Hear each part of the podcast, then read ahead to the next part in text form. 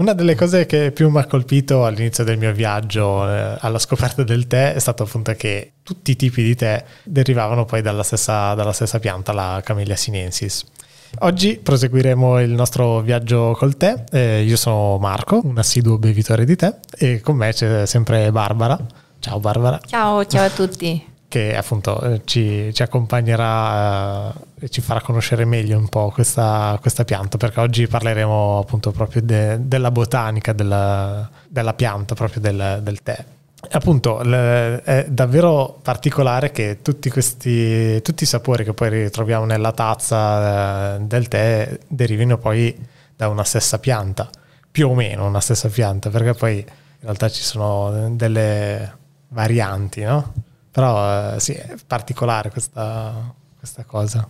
Sì, è talmente particolare che in passato, eh, soprattutto qua in Occidente, per un periodo i botanici, conoscendo poco il mondo del tè, perché è un mondo tipicamente di prerogativa dei produttori di tè in Oriente, hanno pensato all'inizio che venisse in realtà da due piante diverse, perché il risultato era talmente differente che sembrava impossibile che dalla stessa pianta fisica potessero veramente arrivare dei tè con dei sapori così differenti.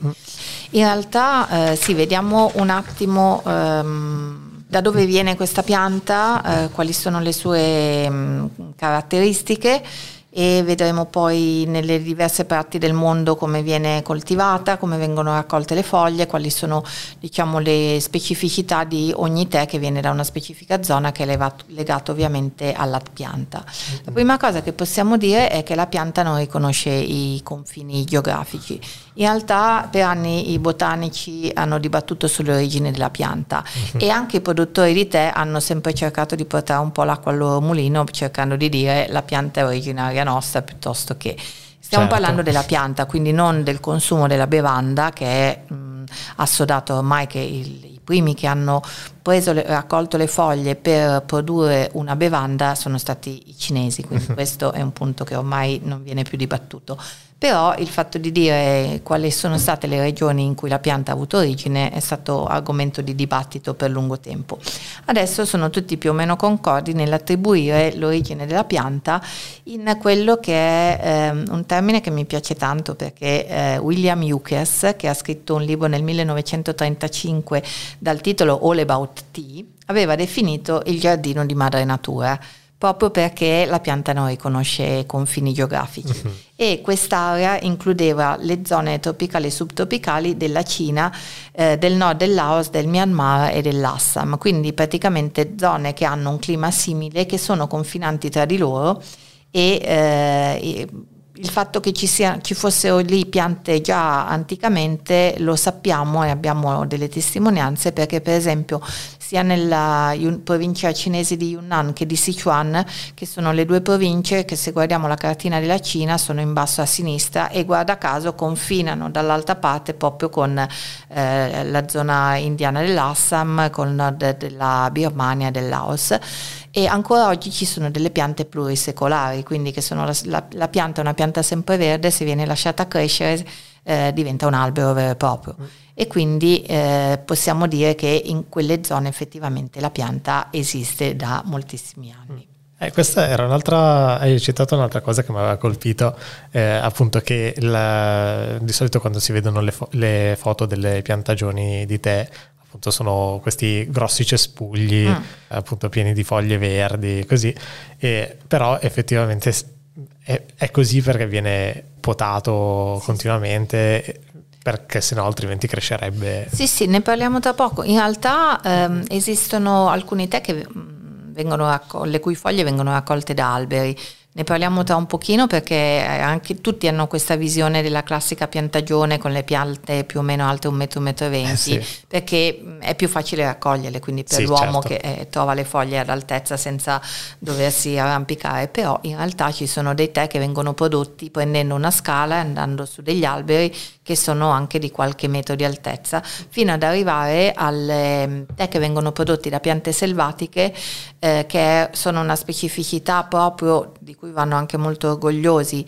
eh, di alcune regioni, tra cui principalmente la zona della coltivazione dello, nello Yunnan, quindi di nuovo nella parte sud-ovest della Cina, ma anche al di là del confine, quindi al nord del Vietnam. Uh-huh. Eh, e addirittura di recente, siccome Shan, Shan è un termine che si usa tanto nel mondo del Teshan, si, si trova tanto nelle lingue orientali, eh, significa montagna, quindi foglie che vengono da, da, piante che stanno in montagna, quindi spesso accanto al nome del luogo della pianta si trova questo termine.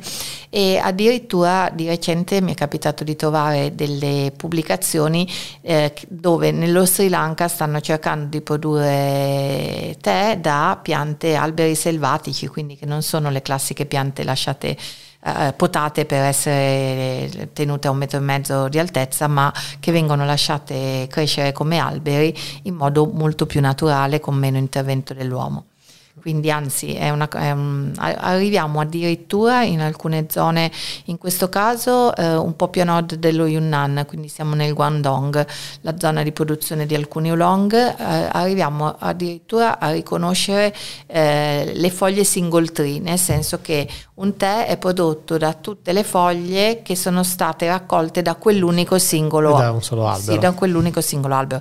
Ovviamente sono tè estremamente pregiati e anche piuttosto rari però ehm, è estremamente interessante. Abbiamo da un lato la, il blend, quindi la raccolta delle foglie da N piantagioni, magari anche di produttori diverse, che vengono portate in, un, in fabbrica e mischiate insieme per produrre poi un tè.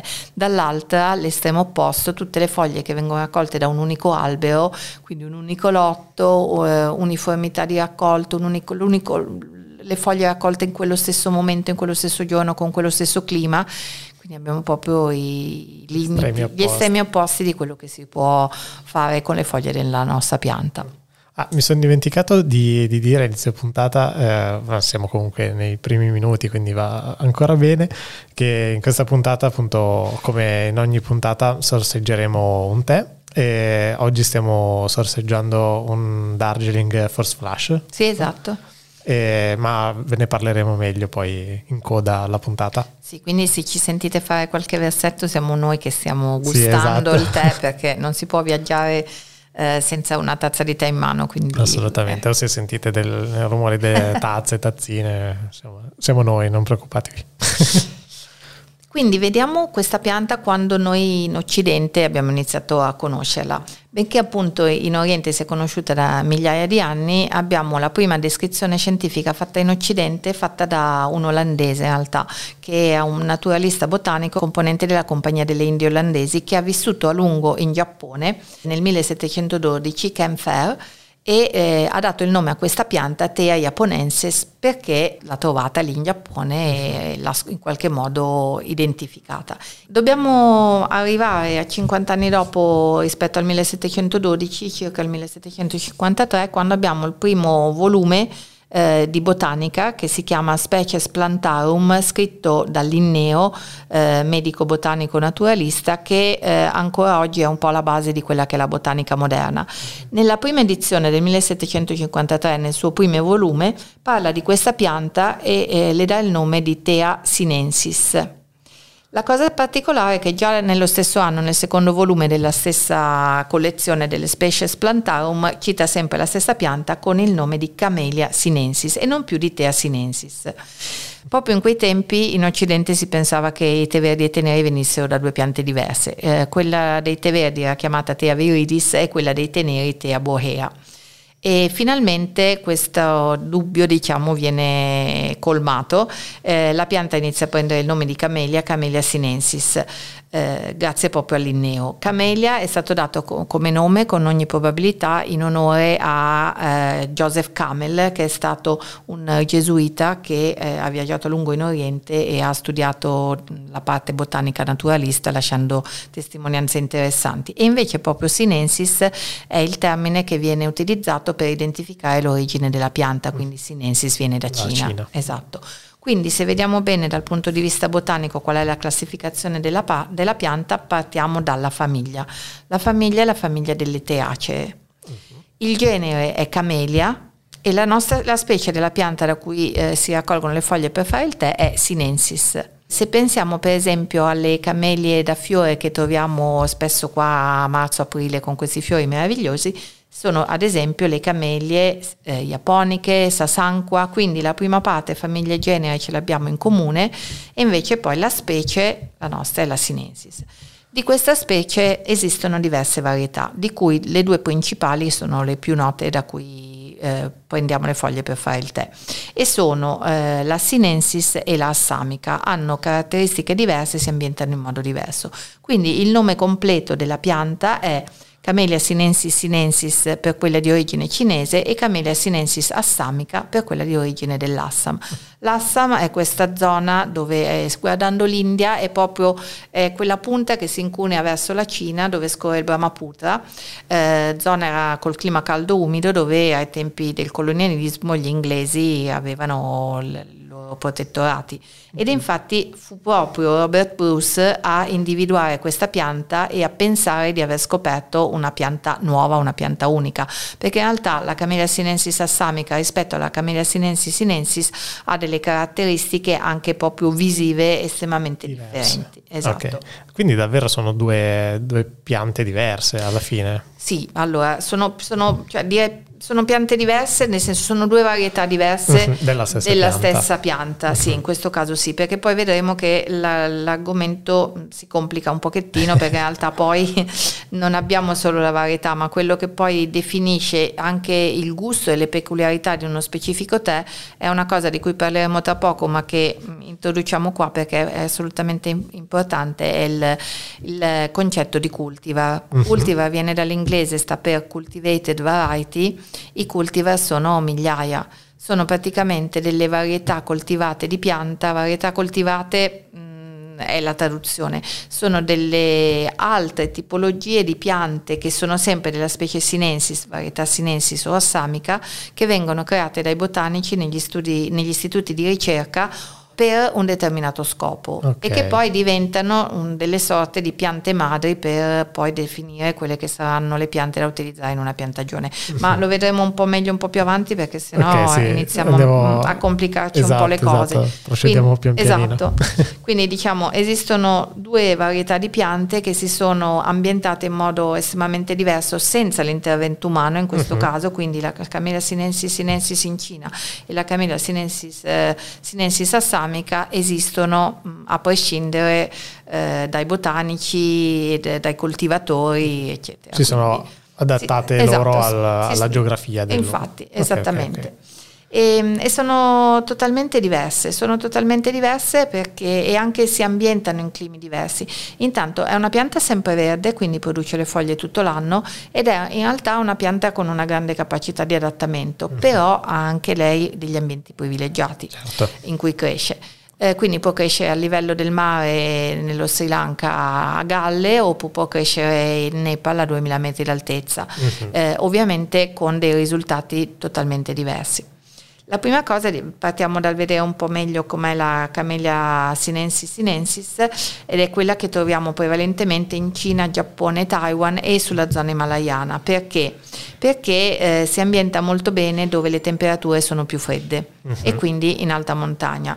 Eh, ha una um, stagione di crescita un po' più breve, il raccolto avviene in stagioni ben definite, quindi di solito abbiamo raccolto primaverile, raccolto estivo e raccolto autunnale eh, può diventare un albero se viene lasciata crescere, però un albero di pochi metri, a differenza uh-huh. della Camellia sinensis assamica che può diventare un albero anche di 20-30 metri. Ah, Quindi la dimensione della pianta è molto diversa, anche la dimensione e la consistenza delle foglie. Uh-huh. Quindi le foglie della Camellia sinensis normalmente sono un po' più piccole e eh, meno larghe, uh-huh. le, le, foglie della Camellia sinensis assamica possono diventare anche lunghe una ventina di centimetri e eh, anche anche una decina di centimetri in larghezza. Ah. Quello okay. che poi è anche diverso eh, è la consistenza, la struttura della foglia. Quindi se io avessi la possibilità di avere in questo momento le due foglie in mano, uh-huh. eh, quelle della Camellia sinensis assamica sono più morbide, mi verrebbe da dire più flaccide, cioè proprio si, mm, non, non, mantengono una struttura bella rigida, uh-huh. e, mentre invece quelle della sinensis sinensis sono un po' più coriacee, un po' più dure. Okay. Quindi proprio molto diverse anche meno malleabili, cioè meno... Sì, esatto. Stiamo appunto parlando di botanica appunto per arrivare poi a uh, parlare delle famiglie del tè che vabbè vedremo meglio nella, nella prossima puntata e per dare il giusto background diciamo a tutti per poi capire esattamente da dove deriva eh, la, il tè che poi troviamo, troviamo, in tazza e appunto tutti i vari sapori, odori che, che sentiamo. Quindi per questo stiamo facendo questo, questo percorso. No? Sì, anche per arrivare a capire che, ehm, quali sono gli elementi che fanno sì che un tè abbia un sapore diverso dall'altro e soprattutto quanti tè possono esistere. Quindi eh sì. anche la voglia di fare questo viaggio, di proseguire nel viaggio alla scoperta e alla ricerca di, di sapori, gusti, profumi, eh, ambienti, storie di produttori che ci possono far aprire veramente un mondo interessante.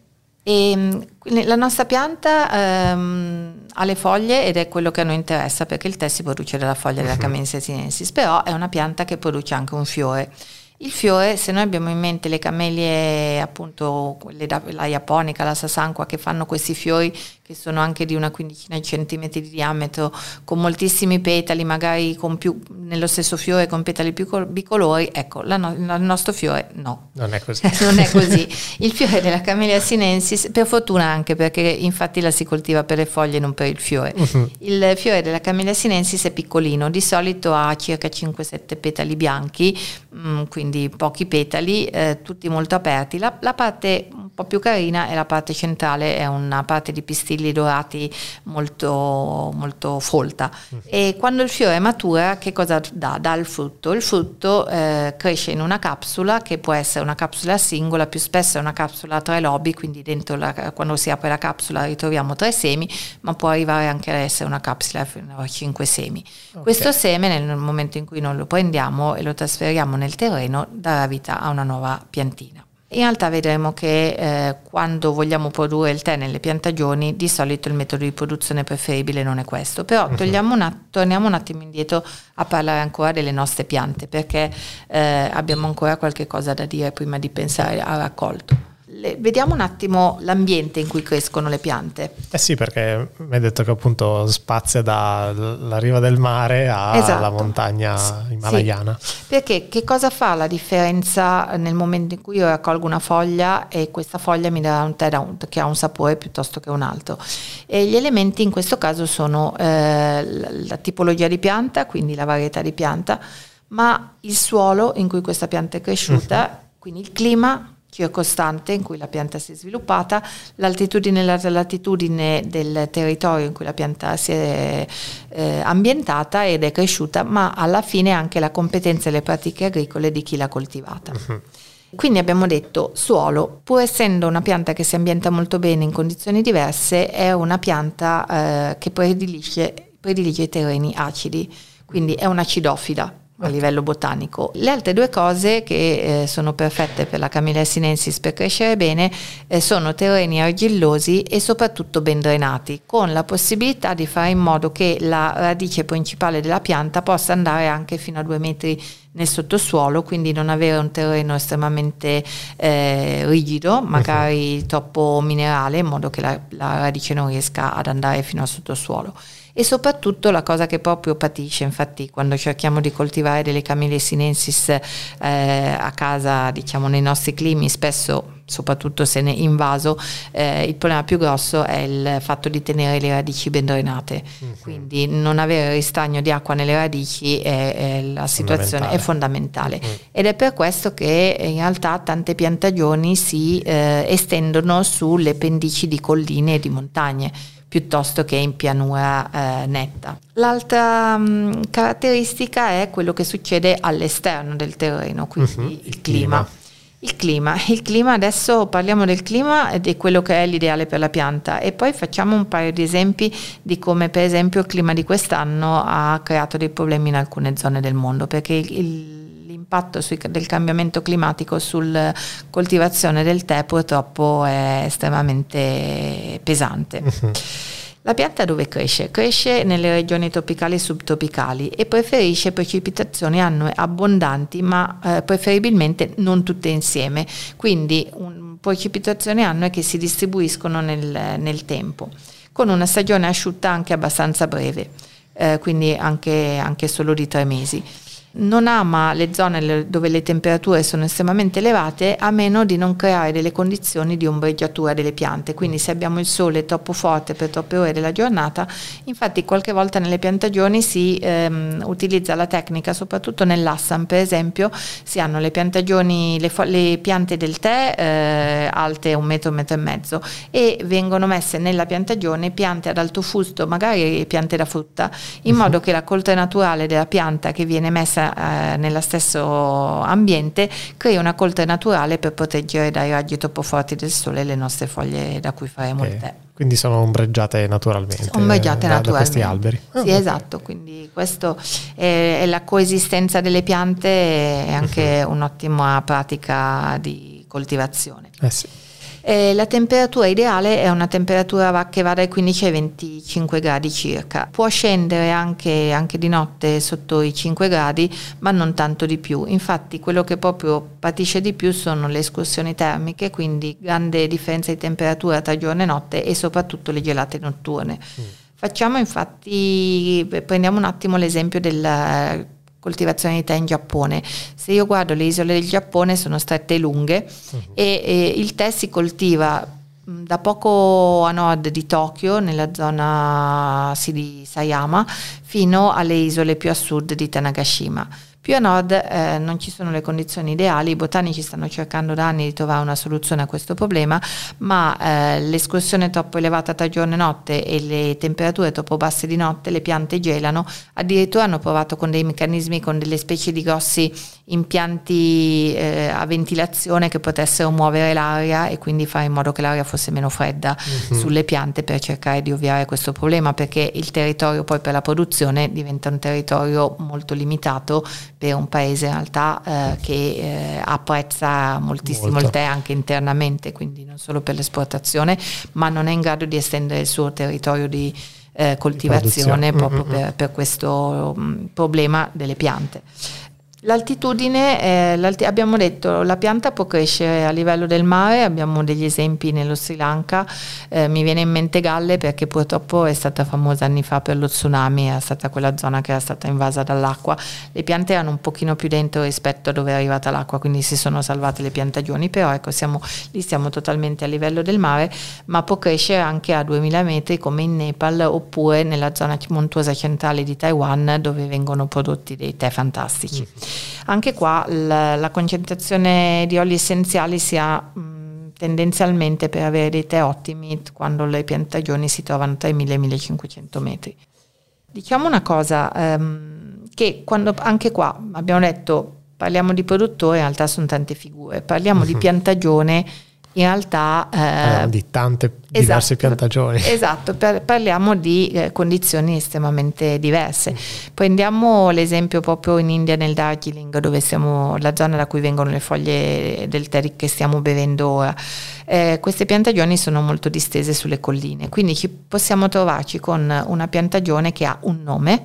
Eh, mi viene in mente per esempio Namring e questa piantagione si distende su queste colline e con un'elevazione estremamente diversa, tant'è che addirittura si riconosce sul mercato ad esempio Namring Lower e Namring Upper, praticamente sono le foglie che vengono dalla parte più bassa della piantagione che danno un tè dal gusto e dalle caratteristiche estremamente diverse da quelle che crescono nella parte alta della piantagione, uh-huh. perché ovviamente il clima a 400 metri rispetto a eh, 1500 metri eh, può essere molto diverso. diverso, ma la piantagione con il nome è la stessa.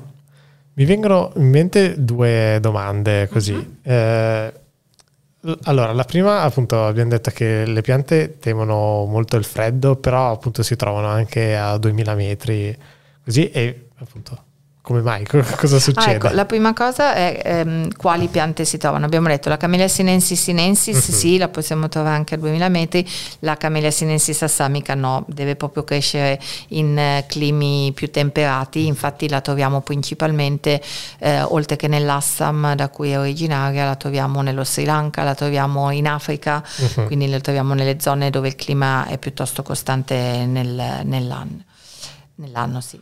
E, ehm, cosa succede? Succede alla pianta in realtà ehm, che eh, durante il periodo troppo freddo si mette in una sorta di letargo, quindi okay. si mette in una situazione dormiente.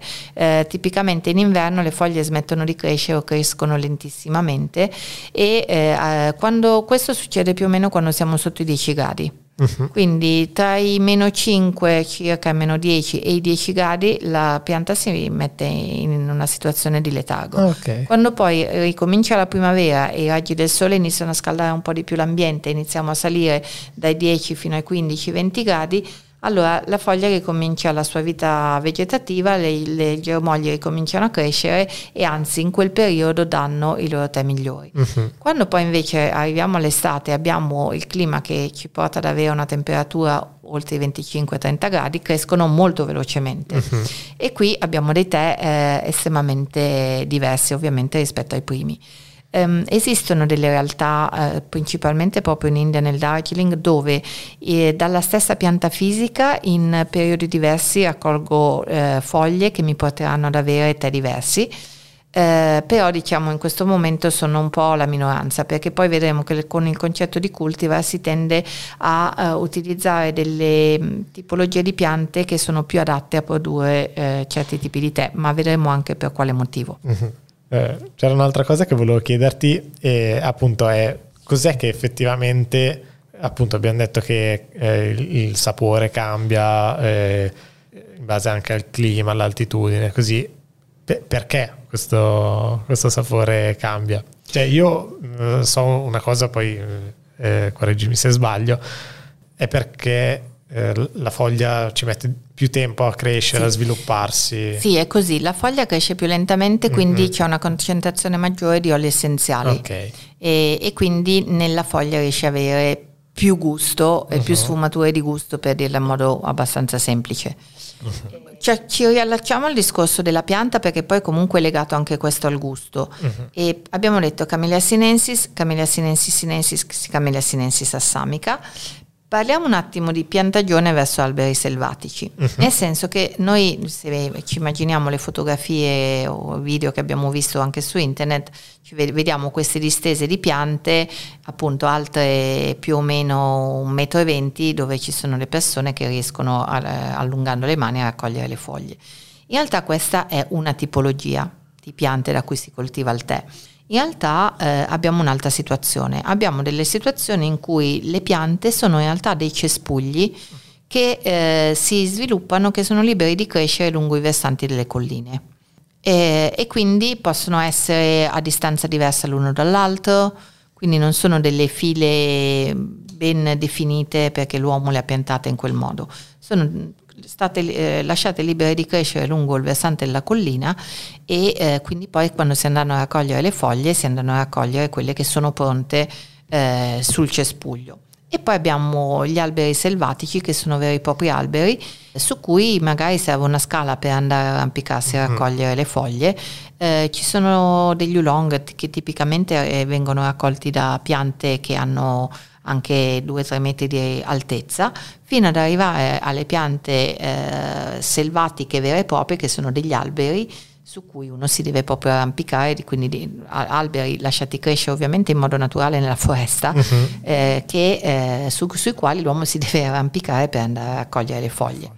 Ora, ovviamente nelle tre situazioni abbiamo una produzione di foglie molto diversa. Uh-huh. Tendenzialmente partiamo dalla piantagione, nella piantagione eh, che cosa si tende a fare? Quando si vedono questi, questi cespugli tutti molto uguali, si tende a fare in modo che la pianta cresca nei primi anni di vita fino ad ottenere quella che si chiama la tavola di raccolta, perché a noi servono le foglie. Quindi non vogliamo che la parte bassa della pianta in pratica eh, si sviluppi in modo troppo eh, disordinato. Uh-huh. Quindi l'ideale è che la pianta abbia una struttura che si sviluppa dal tronco principale eh, centrale che è nel terreno con una sorta di forma a imbuto, uh-huh. in modo che abbiamo pochi rami sulla parte bassa e eh, una struttura che si apre sempre di più in modo da dare una parte molto eh, ampia di foglie. Uh-huh. Ovviamente è una, è una, situazione molto diversa rispetto a un cespuglio dove eh, i rami crescono come vogliono e quindi abbiamo delle foglie nella parte alta, delle foglie nella parte bassa che prendendo il sole in modo diverso ovviamente non saranno così omogenei. Quindi anche questo è uno dei motivi per cui nella piantagione si tende ad avere la tavola di raccolta perché le foglie crescono più o meno tutte con lo stesso ritmo perché sono esposte eh, al clima, eh, esatto, al, al, sole allo stesso modo, uh-huh. mentre il cespuglio o l'albero, eh, basta anche solo l'albero a secondo di come arrivano i raggi del sole, un, una parte della pianta eh, avrà una crescita fogliare più rapida rispetto all'altra perché magari banalmente riceve più sole. Uh-huh e, e quindi abbiamo situazioni estremamente diverse. Abbiamo iniziato prima a introdurre un po' il concetto di cultivar e adesso dobbiamo assolutamente parlarne un po' di più. Per cui abbiamo, esistono due varietà principali di piante, abbiamo detto Camellia sinensis sinensis e Camellia sinensis assamica, ma esistono migliaia di cultivar. Mm. Migliaia di cultivar diverse, alcune delle quali sono degli incroci tra piante di varietà differenti e le cultivar normalmente sono eh, identificate dai botanici o negli studi di mm, ricerca, negli istituti di ricerca, poi ne vedremo un paio, oppure proprio in alcune piantagioni, facciamo dopo qualche esempio. Uh-huh. Eh, quindi cultivar, cultivated variety, in questo caso non è una pianta che è cresciuta autonomamente in un certo territorio, ma i botanici hanno fatto in modo che crescesse per avere determinate caratteristiche. Prima di parlare di questo mi sono ricordata che non abbiamo parlato della propagazione però della pianta, quindi okay. eh, che, che, è un po' la base mh, da cui poi arriva il concetto del, di cultivar. Abbiamo, la, la, pianta abbiamo detto che fa dei fiori, che a mhm. maturazione danno dei frutti, che danno dei semi. Io prendo i semi e li metto nel terreno. Che cosa succede nella nuova pianta che è nata dal seme?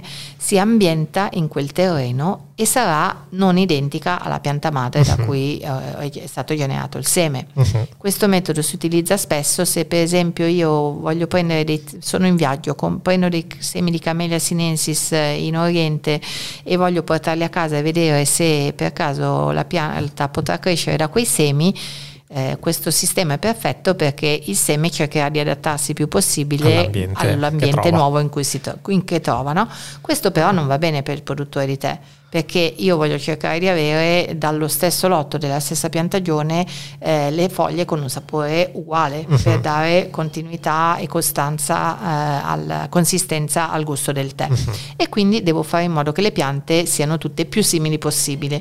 Come ottengo questa cosa? Eh, con la propagazione per talea. Uh-huh. Quindi è un concetto di botanica che va al di là del discorso del tè, sì, sì, sì. sono le basi di botanica. Quindi io prendo la talea, quindi da una pianta pianta madre prendo un pezzo di pianta, la metto in una nursery dove la inizio a curare per far avere le prime radici eh, dopo circa nove mesi dalla nursery posso portarla eh, nella, non ancora nella piantagione finale ma in una piantagione intermedia dove inizia a crescere un po' di più e avere delle radici un po' più lunghe, a quel punto la posso portare nella mm, piantagione dove voglio far crescere le piante, dove mhm. voglio produrre il tè. Eh, devo curare le piante per circa tre anni e poi da quel momento in poi posso iniziare a produrre il tè. Come metto le piante le, mm, nella, nella mia piantagione dipende un po' da come poi saranno i sistemi di di raccolta, quindi ci sono le piantagioni dove le piante sono tutte messe una in fila all'altra, una davanti all'altra, ci sono altre in cui sono messe a zig zag, dipende poi dai sistemi di raccolta. Uh-huh. Quindi... Ma quindi eh, appunto è come se eh, tutte le piante fossero un clone della stessa pianta, cioè abbiamo trovato quella ideale appunto eh, esatto. e poi da, da, lì la propaghiamo. Appunto, esatto, quella... esattamente, questo infatti nel, soprattutto nella zona del Darjeeling il termine di clone o clonal si usa tantissimo. Uh-huh eh, che, che, fa proprio riferimento al metodo di propagazione della pianta, che però non è da, da confondere con cultivar, mm. perché il cultivar identifica qualcos'altro, identifica sempre una Camellia sinensis che può essere di origine sinensis, di origine assamica, un ibrido tra i due, che ha eh, determinate caratteristiche. Queste caratteristiche possono o essere state proprio ricercate dai botanici oppure si possono essere sviluppate in modo autonomo in un determinato territorio. Vediamo qualche esempio perché diventa molto più semplice. Uh-huh. E vediamo esempi diversi in diverse parti del mondo. Partiamo dalla Cina. Uh-huh. Eh, abbiamo bevuto un tè cinese la volta scorsa, eh, in Cina la produzione dei tè verdi inizia intorno a metà marzo e i migliori tè verdi si hanno da metà marzo ai primi di aprile, periodo di Qingming. Un tè molto famoso in Cina e uno dei tè più famosi probabilmente anche all'estero è il Longjing o Lunqing, il pozzo del drago. Eh, questo tè viene prodotto da diversi tipi di cultivar. Una in particolare si chiama cultivar Longin 43. Che caratteristiche ha? Ha le caratteristiche di essere una delle prime eh, piante che sono pronte per il raccolto e ha la caratteristica che le, le, foglie crescono molto più rapidamente rispetto ad altri tipi di cultivar con cui si fa quel tè. Quindi che cosa significa? Che i produttori che hanno quel tipo di piante nella loro piantagione saranno tra i primi a inizio marzo a poter mettere il longin sul mercato. Mm. E siccome l'arrivo dei nuovi raccolti è sempre molto atteso dagli amanti del tè, è un po', mi ricorda sempre, un anno sono stata per caso in Francia nel periodo proprio in cui veniva messo sul mercato il Beaujolais Nouveau e mi ricordo questa eh, ansia in tutte le vinerie, questa, in tutte le noteche, questa pubblicità, il Beaujolais Nouveau c'est arrivé, quindi questa grande ansia di tutti di assaggiare questi vini. Ecco, questo succede in una stagione solo per l'uva, per noi succede in diversi periodi dell'anno e eh, quindi in primavera siamo sempre tutti in attesa di scoprire quali sapori troveremo nei nostri tè. Il fatto di avere delle piante da una cultiva precoce eh, è un aiuto perché fa sì che il produttore possa eh, avere il tè pronto prima di altri. Eh, precoce è, una, è, uno dei fattori, ma anche di maggior produzione, quindi con foglie che ne, a, a, parità di periodo eh, si sviluppano più foglie, quindi io posso avere un prodotto finale in quantità di chili maggiore. Uh-huh. Vediamo poi invece nel Darjeeling, un altro, una cultiva prende in realtà il nome della piantagione eh, da cui la pianta è stata in qualche modo identificata la prima volta. Eh, la piantagione si chiama Bannockburn e eh, la cultiva ha preso il numero poi di cultiva 157. Che caratteristiche ha questa pianta? È particolarmente resistente agli infestanti ai uh-huh. parassiti. Quindi eh, se io voglio impiantare o convertire la mia piantagione in eh, una produzione biologica, ad esempio, se ho una pianta che secerne eh, degli enzimi perché tiene, eh, respinge proprio i parassiti, mi aiuta ad avere poi una produzione biologica rispetto ad un altro, a un altro tipo di pianta. Uh-huh. Arriviamo poi eh, in tempi piuttosto recenti dove per le prime volte le cultivar sono state studiate dai botanici eh, perché eh, dovevano influenzare il gusto del tè.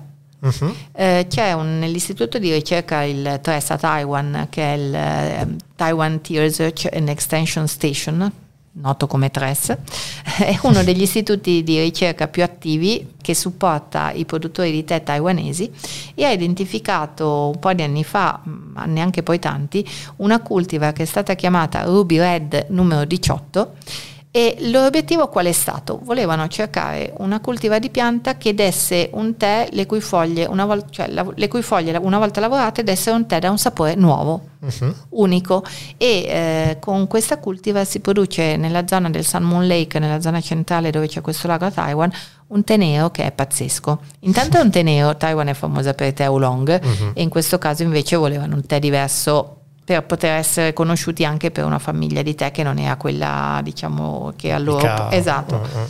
e quindi un tè nero con questo sapore assolutamente unico. Se tu, mi, mi, viene in mente cioè, mi, mi, sembra che mi si esploda in bocca in questo momento ha delle note balsamiche canforate fruttate cioè un bouquet che tu dici ok assaggi questo tè e dici così non l'ho mai assaggiato è effettivamente un tè nuovo oppure andiamo in Giappone così abbiamo un po' fatto, fatto eh, facciamo un bel viaggio in diversi paesi, ma eh, perché? Perché parliamo di questa cosa? Poi vediamo anche per il consumatore finale può essere interessante.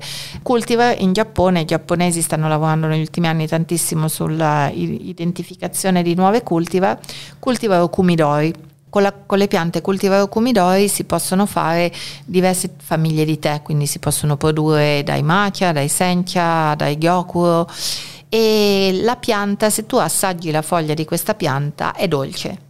Le foglie che vengono dalle piante cultivar o cumidori mi daranno dei tè che hanno sicuramente un finale molto dolce. Uh-huh. Quindi, ad esempio, molto adatto al mercato occidentale che non ama tanto le cose amare. Uh-huh.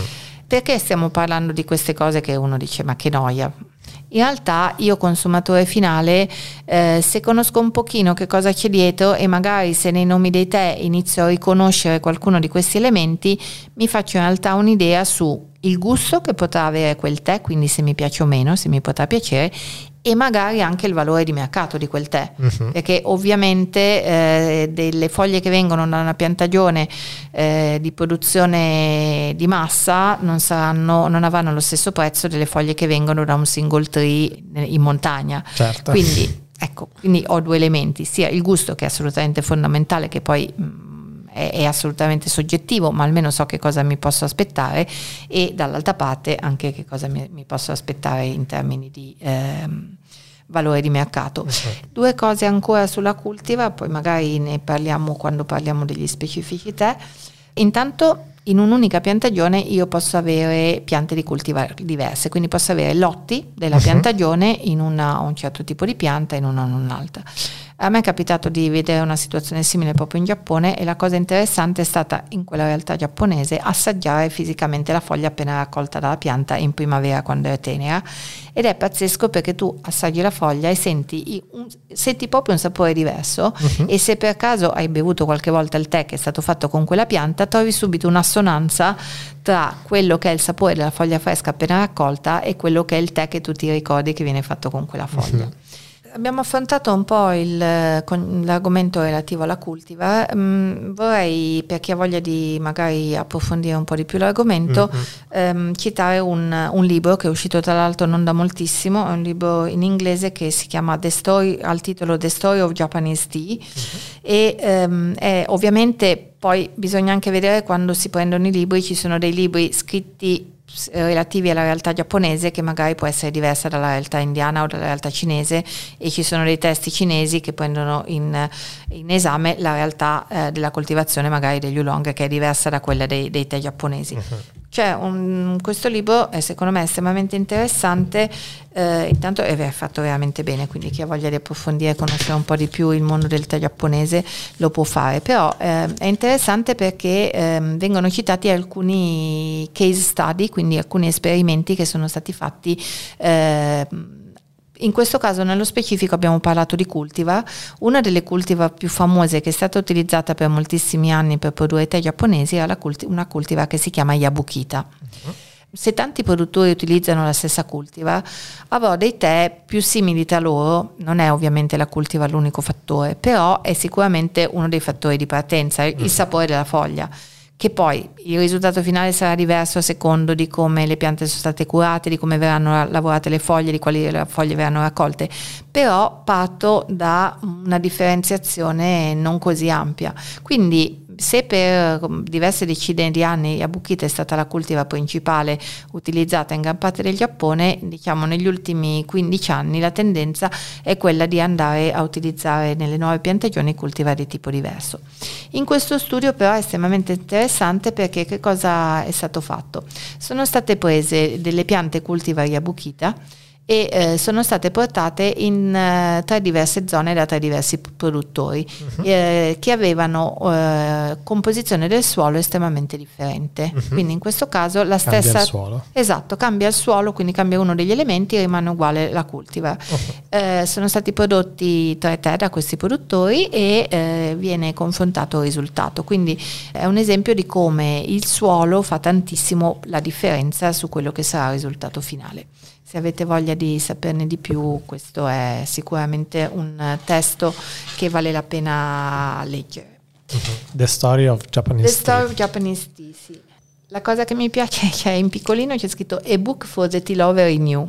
Quindi spero che magari chi lo legge scopre che magari non ha mai avuto un tea lover eh, all'interno, ma magari viene, viene fuori quest'anima. Hai sentito com'è buono questo tè quando si raffredda? Sì, è molto buono anche, anche, da freddo. Infatti, infatti, non vedo l'ora di parlare di, del tè che stiamo sorseggiando, che abbiamo sorseggiato durante questa puntata. Allora, partiamo dal nome completo. L'abbiamo scelto anche perché il, il, suo nome completo ci dà delle informazioni, che okay. poi alcune ne abbiamo, di alcune ne abbiamo parlato oggi, di altre ne parleremo nel prossimo incontro. Allora, la piantagione si chiama Badam Tam.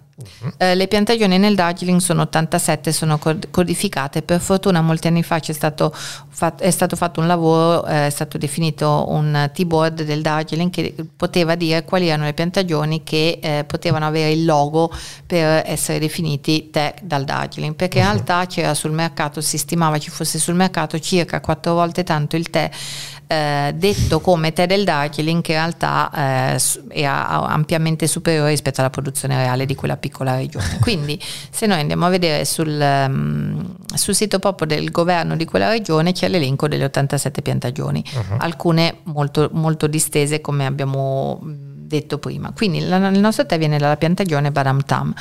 Accanto a Badam Tam abbiamo FF, First Flush, quindi vuol dire che le foglie sono st- state raccolte in primavera.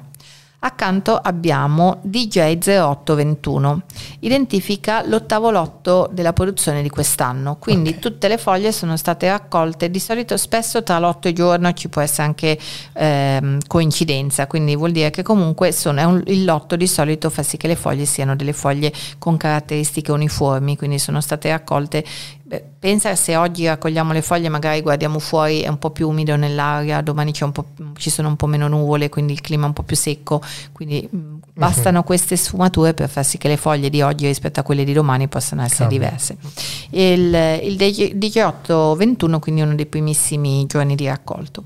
Accanto abbiamo degli altri termini che sono qui, la situazione si complica un po', abbiamo delle lettere che sono FTGFOP1, quindi ehm, le traduciamo e poi ci lasciamo per la prossima volta il significato. Lasciamo perché, la curiosità. Esatto, perché qui è, è, è legato al raccolto, quindi praticamente queste sigle mi dicono quali foglie sono utilizzate per produrre questo tè. Uh-huh. Quindi viene dall'inglese FTGFOP1 Finest TP Golden Flowery Orange Picot 1. Torniamo alla nostra piantagione, è, um, è, una delle piantagioni più a nord della regione del Darjeeling, tra l'altro si può andare a visitare e eh, ci sono dei loggi per cui si può anche stare nella piantagione.